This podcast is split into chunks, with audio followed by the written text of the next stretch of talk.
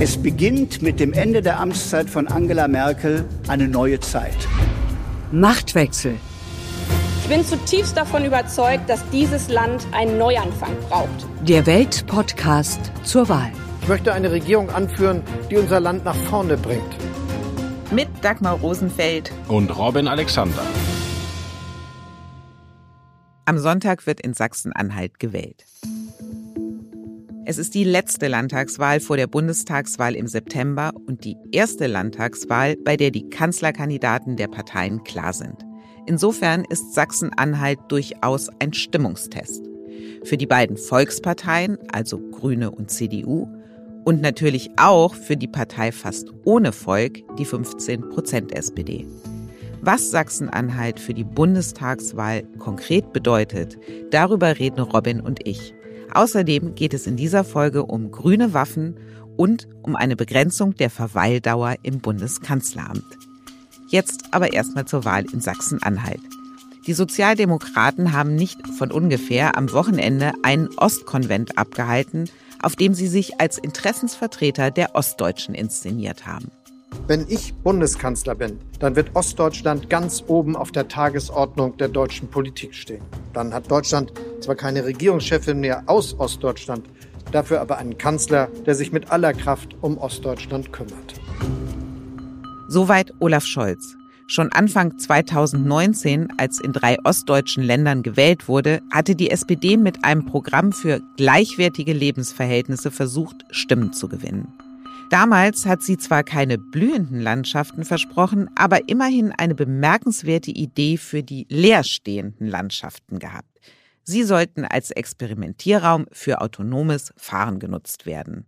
Robin, autonomes Regieren wird die Wahl in Sachsen-Anhalt für die SPD bestimmt nicht bedeuten. Vielmehr kämpft sie darum, nicht einstellig zu werden. Was ist da los? Ja, aber selbst wenn sie einstellig wird, ähm, könnte sie weiter mitregieren, weil ja die Parteien der Mitte, wenn überhaupt, nur noch gemeinsam regieren können. Und das ist natürlich auch ein strukturelles Problem in Ostdeutschland. Bei einer so starken AfD und einer so starken Linken müssen sich immer alle zusammentun. Und dadurch können Politiker, auch wenn sie im Wahlkampf überhaupt niemanden erreichen, hinterher Minister oder Staatssekretär oder sonst was Nettes werden.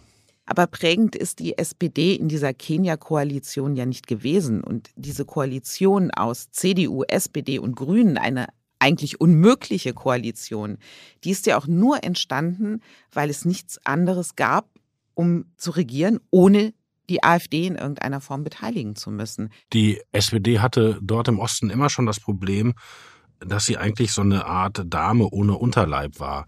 Also wenn man schon in den 90ern im Osten unterwegs war in der SPD, dann waren das evangelische Pastoren, sehr vereinzelt waren das Intellektuelle und dann wahnsinnig viele Funktionäre, weil die sind rübergeschwappt aus dem Westen, die haben ja dann auch regiert in Sachsen-Anhalt lange und es war sozusagen eine Partei ohne Parteivolk. Und wenn überhaupt, dann waren sie urban verankert. Und dort gibt's jetzt auch noch die Grünen. Also dieses letzte bisschen Gesellschaft, was sie noch hatten, das machen ihnen jetzt die hippen Grünen streitig. Und das ist ein wirklich ganz, ganz tiefes Problem, weil eigentlich auf dem flachen Land im Osten gibt es nur drei Parteien. Es gibt die CDU, regional sehr unterschiedlich. Es gibt die Linkspartei, die tief verankert war, eigentlich noch bis vor fünf, zehn Jahren. Jetzt ganz große Einbrüche hat. Und es gibt die AfD, die sehr unterschiedlich regional, aber teilweise da echt schon Volksparteicharakter hat. Und die SPD kommt einfach gar nicht mehr vor. Und jetzt hat Olaf Scholz sich aber den Osten so auf die Agenda geschrieben und jetzt auch im Vorfeld der Sachsen-Anhalt-Wahl ist er ja in den neuen Bundesländern unterwegs. Das ist doch verheerend, wenn am Montag nach der Wahl klar sein wird, es hat wieder nicht geklappt. Na, Olaf Scholz äh, interessiert sich für das Beste, was der Osten zu bieten hat, nämlich den einzigen Bundestagswahlkreis, den die SPD dort gewinnen kann. Den hat er sich gleich gekrallt und eine junge, aussichtsreiche Frau dafür ausgebotet. Nein. So sind die Westdeutschen, wenn sie in den Osten rüber machen, ne? Ja, ich persönlich habe ja auch im Osten studiert und da ähm, eine schöne Frau dann äh, mitgenommen, aber keinen Wahlkreis. Die hast du hoffentlich geheiratet. Die habe ich geheiratet. Die äh, lebt jetzt mit mir fast an der Berliner Mauer und jetzt haben wir drei Kinder, wo wir gar nicht wissen, ob die Wessis oder Ossis sind. Die, die kennen die Worte gar nicht mehr. Nee, das Interessante an dieser, an, an der Ostkiste ist ja, dass man nach der Wende dachte, dass das für die SPD eine gemähte Wiese ist. Also damals gab es den äh, CDU-Generalsekretär Volker Rühr und der sagte, Deutschland wird protestantischer und linker und sozialdemokratisch und alle dachten, dass das wächst denen einfach so zu, weil die soziologische Struktur, kein Mittelstand, keine Kirchenbindung, viele Leute, die ja äh, einfach Arbeiter waren oder an Arbeitnehmerverhältnissen waren, das schien ja alles auf die SPD zuzulaufen und das haben die einfach epochal in den Sand gesetzt. Das muss man so hart sagen. Hm.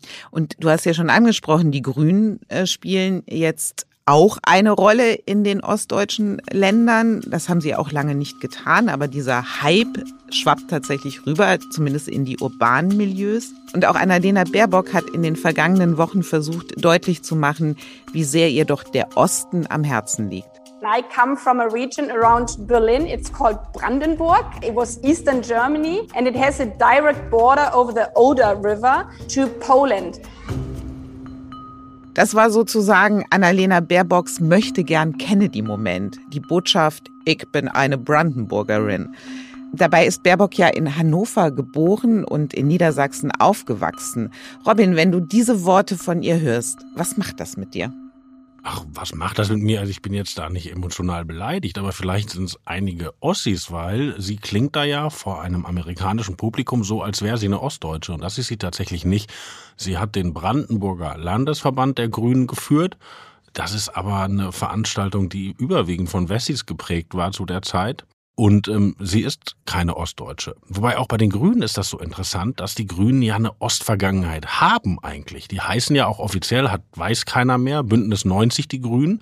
Und Bündnis 90 ist ja das Einzige, was von der stolzen Bürgerrechtsbewegung der DDR übrig geblieben ist. Und als die Grünen in den 90ern mal aus dem Bundestag rausflogen, haben die Ossis den Stab hochgehalten und ähm, damals gab es einen Fraktionsvorsitzenden, Werner Schulz, ein eindrucksvoller, wirklich liberaler, kämpferischer Typ seiner Zeit weit voraus. Aber als die Wessis dann zurückkamen ins Parlament, also die Westgrünen, haben sie den sauber abgeräumt.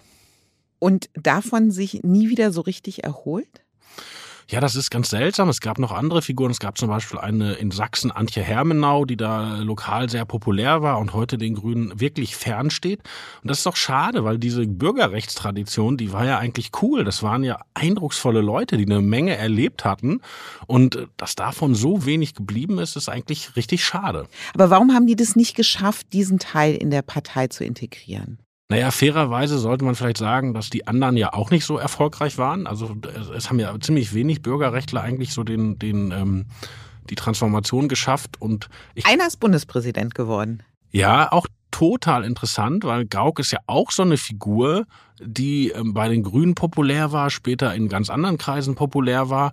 Aber das sind auch Leute, das sind halt Nonkonformisten, die lassen sich nicht vereinnahmen. Das sind Leute, die ihren eigenen Kopf haben. Es ist wohl leider so, wer richtig gut taugt, eine Diktatur abzuschaffen, taugt trotzdem noch nicht super, um eine Demokratie zu betreiben.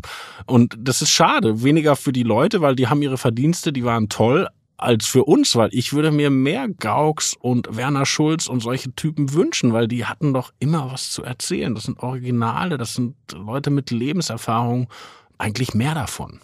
Wenn wir jetzt gerade auf Sachsen-Anhalt gucken, ist es ja so, dass die AfD dort wahnsinnig stark ist. Es gab sogar eine Umfrage, die sie als stärkste Kraft vor der CDU gesehen hat. Aber es ist ganz klar, die äh, AfD wird über 20 Prozent holen. Warum ist die AfD im Osten so stark?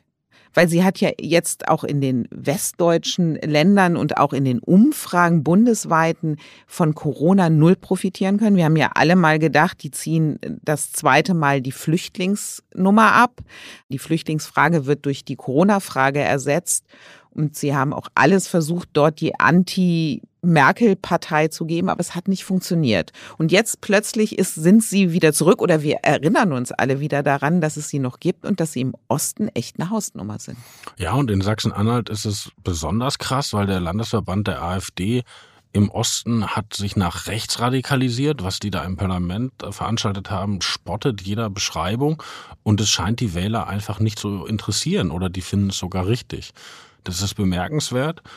Und ich bin mir immer gar nicht sicher, wie man das aufknacken kann, weil eine gängige These ist ja, die Ossis fühlen sich nicht genug repräsentiert. So, wenn man jetzt mal guckt, 2015, als die AfD ja groß geworden ist, hatten wir nicht nur eine ostdeutsche Bundeskanzlerin, wir hatten auch einen ostdeutschen Bundespräsidenten und der beste deutsche Fußballer war Toni Kroos, auch ein Ostler.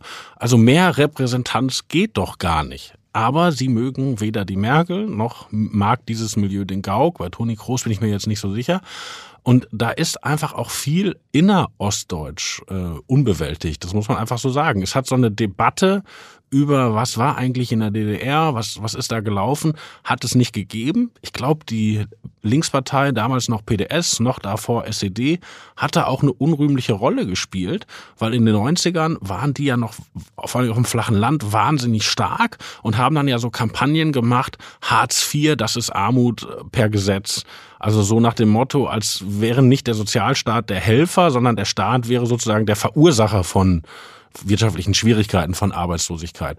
Und die AfD tut nicht dasselbe, tut was anderes, aber setzt doch auf so einem Verständnis an, der Staat muss eigentlich mein Leben in Ordnung bringen. Und wenn da was nicht funktioniert, dann stehen da böse Mächte dahinter. Hm das ist jetzt eine Erklärung von dir, der Ostbeauftragte der Bundesregierung, Marco Wanderwitz, hat sich auch mal daran versucht zu erklären, was da los ist in den ostdeutschen Ländern und hat bei den Kollegen der FAZ eine These rausgehauen, von der man sagen muss, dass er seiner Partei, der CDU, damit wohl keinen Gefallen getan hat. Wir haben es mit Menschen zu tun, die teilweise in einer Form Diktatur sozialisiert sind, dass sie auch nach 30 Jahren nicht in der Demokratie angekommen sind. Das ist traurig, aber leider wahr. Rainer Aseloff wird wahrscheinlich umgefallen sein kurzfristig, als er das gehört hat. Also für seinen Wahlkampf ist das nicht zuträglich gewesen. Ja, vor allen Dingen hat Wanderwitz im, im weiteren Verlauf dieses Gespräches auch noch gesagt, man müsse einfach hoffen, dass irgendwann eine neue Generation da kommt. Und das ist tatsächlich originell. Man kann ja Wählern von einer Wahl alles Mögliche versprechen, also äh, höhere Sozialleistungen oder niedrige Steuern oder mehr für den Klimaschutz oder eine Umgehungsstraße. Aber einer Woche vor der Wahl zu sagen, äh, bei einem Drittel der Wähler sind Hopfen und Malz verloren und man kann eigentlich nur warten, bis sie aussterben, das scheint mir wirklich eine äh, gewagte Strategie zu sein. Das hast du schön gesagt, gewagte Strategie. Gewagte Strategie ist auch gewesen, wie die CDU in Thüringen vor allem mit der AfD umgegangen ist. Also offiziell ist das Verhältnis zur AfD ja geklärt. Es wird jegliche Form von Zusammenarbeit ausgeschlossen. Damals 2019 in Thüringen ist das ein bisschen anders gelaufen. Und selbst das Drohen und Bitten der damaligen Parteivorsitzenden Annegret Kramp-Karrenbauer hat nicht gereicht, um die dortige CDU zu einer klaren Positionierung zu bringen. Und das Ganze ist im Desaster geendet, und zwar nicht nur für Kramp-Karrenbauer. Hat die CDU aus den Tagen des Thüringer Donners gelernt? Ich denke schon. Und man muss auch sagen, dass Rainer Haseloff in einer anderen Position ist, als seine äh, Thüringer Parteifreunde damals waren, weil er ist ja Ministerpräsident. Und bei den Thüringern war ja das Problem, dass dort äh, örtliche Politiker wahnsinnig gerne regieren wollten und sich dann haben in äh, Dummheiten locken lassen. Und Haseloff regiert schon und er wird, möchte diesen Fehler nicht machen. Die Frage ist, ob er seine Schäfchen beisammen hat. Und ein Teil seiner Fraktion flirtet tatsächlich nicht mit der AfD, aber doch mit deren Sprache. Und äh, Haseloff hält mit allem dagegen, was er hat. Er hatte auch seinen eigenen Innenminister entlassen, weil er ein Interview. Holger Steilknecht. Genau, genau, weil er ein Interview gegeben hat, das zu verstehen war, dass man auch an Tolerierung denken könnte. Also Haseloff äh, ist da wirklich ähm, jeden Verdacht ist frei. Die Frage ist nur, wenn irgendwann mal Haseloff da nicht mehr wieder kandidiert und ich glaube, er hat sich überhaupt nur entschlossen, nochmal anzutreten, weil er keinen Nachfolger hat, dem er völlig vertraut. Das Problem wird der CDU noch lange erhalten bleiben im Osten. Mhm. Klar ist jedenfalls schon jetzt, glorreich wird die Wahl in Sachsen-Anhalt für die CDU nicht ausgehen. Und was heißt das dann für Armin Laschet, der ja als Kanzlerkandidat von einem Teil der Union eher geschleppt als getragen wird? Naja, äh, Haseloff hat ja auch in der äh, Schicksalswoche, als die Kandidatur verhandelt war, war er ja der erste Ministerpräsident, der umgefallen ist und äh, für Söder geworben hat. Ich glaube, weil er da ein Stück weit auf die eigene Basis zugehen wollte, weil persönlich versteht er sich eigentlich richtig gut mit Laschet. Die sind ja auch beide ziemlich katholisch und auch so ein bisschen äh, Spaßen nicht abgeneigt und das sind eigentlich gar nicht unähnliche Charaktere. Aber er ist da auf Söder gegangen, glaube ich, um seine Parteibasis einfach einzufangen, die sich einen klareren, härteren und vielleicht auch ein bisschen lauteren Kurs wünschte. Spannend wird ja viel mehr sein, was am Montag im Konrad-Adenauer-Haus dann los ist, wenn das Ergebnis nur so mittelprächtig ist. Naja, das kommt drauf an, wenn die CDU vorne ist und sie können nochmal diese Kenia-Koalition machen oder vielleicht nehmen sie auch noch die FDP als Beiboot dazu, dann kann man das, glaube ich, verkaufen äh, mit einem blauen Auge davongekommen. Das äh, Bollwerk der Mitte hat gehalten, dann damit kommen die, glaube ich, durch. Wenn die AfD tatsächlich erste Kraft ist, dann wird es schwieriger und sollte, was ich nicht glaube, was passiert, aber man weiß es nicht, die Mitteparteien keine Mehrheit haben, dann kommt Armin Laschet in schwere Wasser. Hältst du es für möglich, dass die AfD tatsächlich vor der CDU liegen wird am Ende? Wir sehen ja alle nur die Umfragen und die meisten Umfragen sehen die CDU vorne und wir haben ja in den letzten Ostwahlen immer erlebt, dass es so ein Last-Minute-Swing gibt zum Ministerpräsidenten. Übrigens interessanterweise völlig egal, ob der Linkspartei CDU oder äh, sogar in Brandenburg mit Herrn Woidke der uncharismatischste Sozialdemokrat von allen ist. Also jeder hat da profitiert. Und das ist genau dieser Punkt, dass Leute im Osten, und das müssen wir auch mal sagen, das ist ja immer noch die breite Mehrheit, sagt, ich möchte nicht, dass die AfD in meinem Land die stärkste Kraft ist und ich wähle einfach den, der die noch schlagen kann. Und ich glaube, auf den Effekt kann Haseloff auch setzen. Weißt du, worauf ich am meisten gespannt bin? Wenn Markus Söder am Montag nach der Wahl zu seinem Statement vor die Presse treten wird, was für eine Motivtasse er dabei haben wird. Er hat ja jetzt gezeigt, dass er eine Vorliebe für Tassen mit Film- oder Serienmotiven hat. Also wir haben schon Star Wars gesehen, wir haben Game of Thrones gesehen. Ich könnte mir vorstellen, dass er am Montag dann vielleicht eine Highlander-Tasse dabei hat. Es kann nur einen geben ich weiß gar nicht, als bayerischer Ministerpräsident muss er eigentlich ja gar keine Ostwahlen kommentieren. Also allein das, wenn er vor die Presse ginge, mit oder ohne Tasse, wäre es schon ein Statement. Aber tatsächlich, nach dieser Wahl muss die Union langsam aber sicher mal was bringen. Also es gibt immer noch kein Programm. Äh, Armin Laschet hat außer Friedrich Merz immer noch nicht seine Mannschaft vorgestellt. Also dieser Wahlkampf hat unionsseitig ja immer noch nicht angefangen. Jetzt kann man sagen, vielleicht macht Laschet gar nicht so ungeschickt, weil wir ja viele Fehler von der grünen Seite gesehen haben und er sagt sich vielleicht, solange die Fehler machen, soll die Kamera auf denen bleiben. Aber irgendwann muss da auch mal was kommen. Darüber werden wir ganz bestimmt in den nächsten Wochen hier immer wieder sprechen, was denn da kommt. In unserer Rubrik im Hinterzimmer schauen wir in dieser Woche auf die Grünen. Nach außen geben sich Annalena Baerbock und Robert Habeck ja gerne als Einheit, aber ganz so geschmeidig geht es hinter den Kulissen wohl nicht zu. Zum Beispiel, wenn es um die nicht gemeldeten Nebeneinkünfte von Annalena Baerbock geht. Im Hinterzimmer. Ja, da gibt es die interessante Frage. Sie hat die ja dem Bundestag nachgemeldet im März aber nicht der Öffentlichkeit Bescheid gesagt. Und das gilt als großer PR-Fehler, weil wenn sie das von sich aus öffentlich gemacht hat, habe ich vergessen, habe ich nachgetragen, dann wäre das schnell vom Tisch gewesen. Sie hat aber gewartet, bis die Bildzeitung es rausbekommen hat. Jetzt ist die Frage, warum? Und eine interessante Theorie ist, im März tobte ja noch hinter den Kulissen der Kampf, wer der grüne Spitzenkandidat oder die grüne Spitzenkandidatin war. Und vielleicht hat Frau Baerbock um dem Habeck-Lager keine Munition zu geben, gesagt, das halte ich lieber noch hinterm Berg. Und dann hätte die Auseinandersetzung, wer der Spitzenkandidat wird, ihr jetzt nachträglich geschadet. Das ist spannend, wo du über Robert Habeck gerade gesprochen hast. Das ist ja mittlerweile klar, er ist nicht der Kanzlerkandidat der Grünen, aber er scheint den Joschka Fischer in sich entdeckt zu haben. Er hat die Pazifismusüberzeugten seiner Partei mit der Forderung, Waffen an die Ukraine zu liefern, auf die Barrikaden gebracht.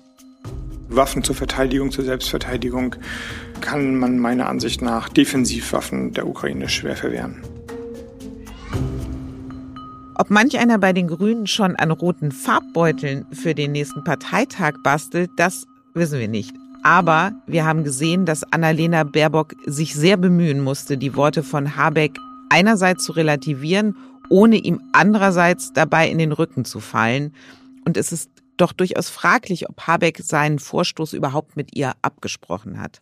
Habeck hat tatsächlich was Bemerkenswertes gemacht. Er ist ja in die Ukraine gefahren und nicht nur nach Kiew, sondern tatsächlich in die Ostukraine, an die Front und hat dort dann gesagt, dass man ähm, Defensivwaffen liefern soll dass man das nicht verwehren könne als Deutschland. Einen Tag später hat er dann nur noch von Medivex und so gesprochen. Und das ist ein bemerkenswerter Vorstoß und es ist auch keine PR-Stand, weil wenn man sich die grüne Politik genau anguckt, haben grüne Fachpolitikerinnen vor allen Dingen, ich denke an Marie-Louise Beck, ich denke an Rebecca Harms, längst eine sehr reflektierte, eigentlich durchgedachte Position erarbeitet, wie man die russische Aggression im Osten Europas eindämmen kann. Und das erinnert tatsächlich an Joschka Fischer, weil auch Joschka Fischer hat als Außenminister auf grüne Vorüberlegungen zurückgegriffen und hat auch eine Reise gemacht. Fischer war damals in Kosovo und hat dort mit anderen Grünen einfach gesehen, was dort auch an Gewalt, an ethnischen Säuberungen passiert ist. Und das hat vorbereitet, diese grüne Wende, die ja dann den Kosovo-Einsatz der Bundeswehr auch möglich gemacht hat. Und wenn man ganz ehrlich ist, hat Fischer damit äh, die Bundesrepublik ein Stück weit vorangebracht. Erwachsen gemacht. Ja, und man muss das, man kann das eigentlich Habeck mit etwas Wohlwollen auch unterstellen, weil er geht ja tatsächlich über die Politik der großen Koalition, über Angela Merkel hinaus. Und das ist richtig mutig. Das gibt in den Grünen richtig Ärger, weil ein Teil der grünen Basis diese ganzen Überlegungen gar nicht mitbekommen hat und immer noch in den, in den friedensbewegten Parolen der 80er Jahre spricht, hat Habeck auch eine Menge Ärger eingebracht. Aber ich finde, auch wenn ihm das im Wahlkampf vielleicht jetzt was kostet, Respekt kann man dafür schon zollen. Die Erkenntnis der Woche. Woody Allen hat einmal gesagt, die Ewigkeit dauert lange, besonders gegen Ende. In Anlehnung an Woody Allen gilt für Angela Merkels Kanzlerschaft, am Ende fühlt sie sich wie eine Ewigkeit an, besonders im 16. Jahr. Mit vier Amtszeiten führt Merkel zusammen mit Helmut Kohl die Liste der längsten Kanzleramtszeiten an. Jetzt, vor der Bundestagswahl, ist die Debatte um eine Begrenzung auf acht Jahre im Kanzleramt mal wieder entbrannt. Die Junge Union will es, die FDP will es, die Grünen wollen es und die Mehrheit der Deutschen, nämlich 61 Prozent, will es auch. Das hat jetzt gerade eine ganz aktuelle Umfrage von YouGov ergeben. Bemerkenswerterweise sind es vor allem die Anhänger der AfD, der Linken und der FDP, also allesamt Parteien, die wohl nie in die Verlegenheit kommen, ins Kanzleramt einziehen zu müssen, die das sehr befürworten, die Amtszeit zu begrenzen. Robin, eine Begrenzung, würde das einem Kanzler oder einer Kanzlerin mehr Gestaltungsraum geben, weil eine Wiederwahl nach der zweiten Legislatur ja gar nicht mehr möglich ist und man freier agieren kann?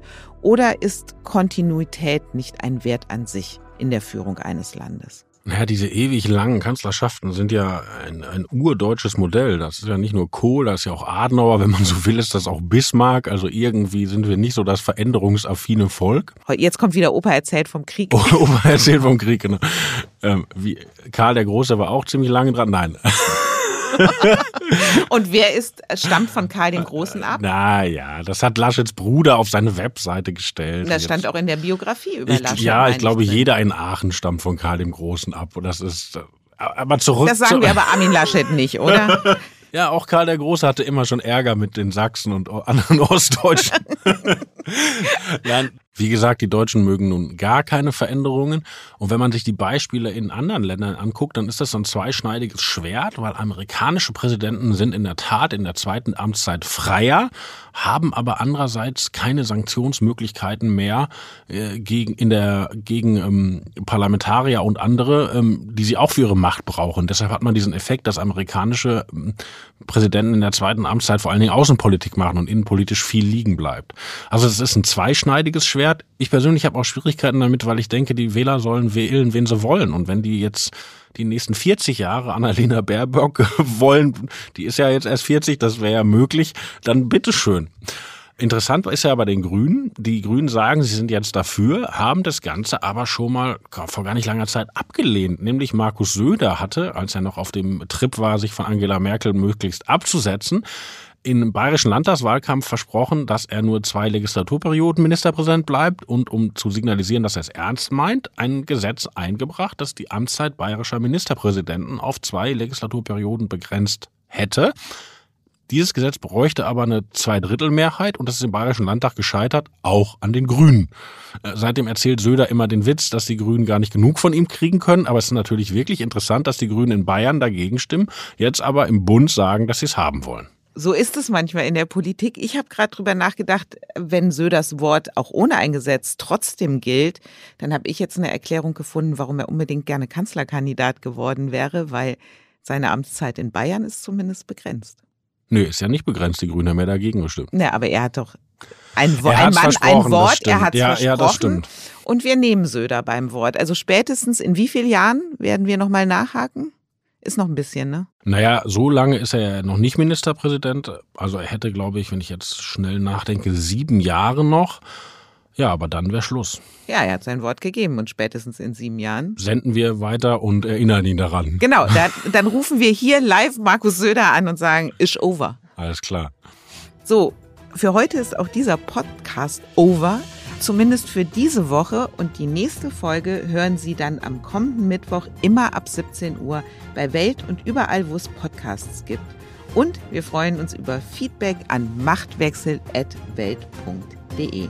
In diesem Sinne, bis nächste Woche. Auf Wiederhören.